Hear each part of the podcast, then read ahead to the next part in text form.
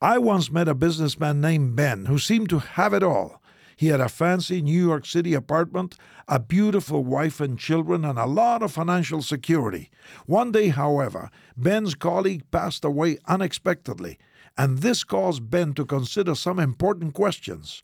He had never been religious, but Ben began to wonder if this is all there is, or if there is life after death. As followers of Christ, we know that there is indeed life after death for everyone who has a relationship with Jesus and who has received Him as their Savior.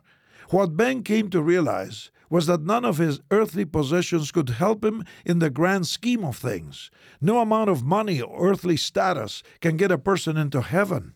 Ultimately, Ben came to know and receive Jesus Christ into his heart. But there are still many people living like Ben today.